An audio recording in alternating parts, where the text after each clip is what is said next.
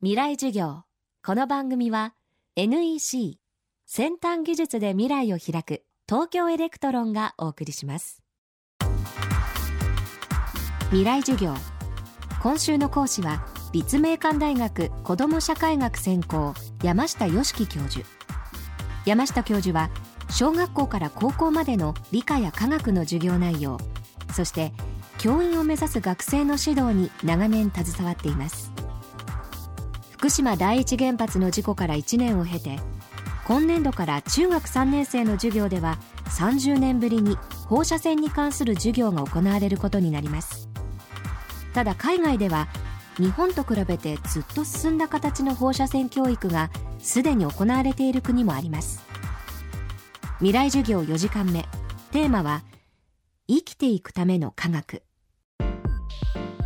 これはね、イギリスの例なんですけども、GCSE サイエンス、小学校の5年生6年生中1中2のレベルなんですけども、これサイエンスフォーオール言いましてね、万人のための科学、一般の市民のための科学ということで、生きていく上での大事なことをまずしっかりと学びましょうということで、物理の場合ですとね、宇宙の中での地球で、その次に放射と命、一番最後にね、放射性物質になるんですよ。これはね、この本のその放射性物質のところでね、学ぶべき内容は、完全な物質なんてないと。必ず物質にはリスクもあるし、ベネフィット、いい面もあると。だから我々が生きていく上で、科学が絶対なのではなくて、一つの情報であると。それを十分知った上で、じゃああなたはどうしますか、もうこういう言い方なんですよ。だからこんな問題もある、こういう被害も出てる、でも実際、発電に関してはこれだけのパーセントを原子力に持っていると、全部情報開示する。でその情報を使って、自分はこうだ、ああだ、反対だ、賛成だ、その議論に参加する。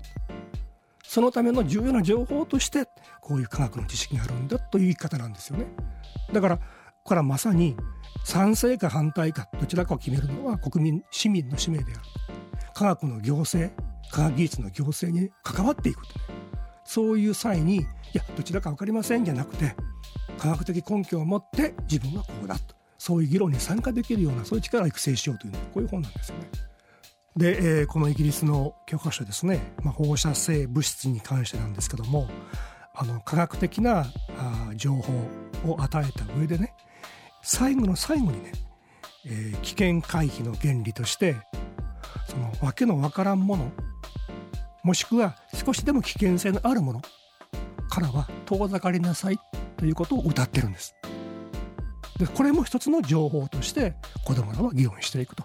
こういう言い方なんですね。今週は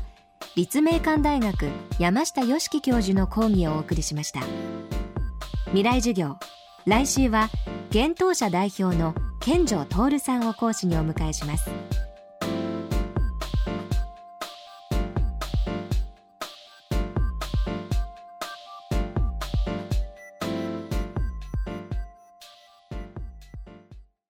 未来授業、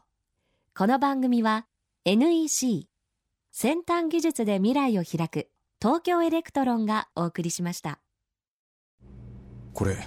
100万分の1センチ右じゃないか。本当だ、100万分の1センチ右ですね。やばい、大きくずれちゃうとこだった。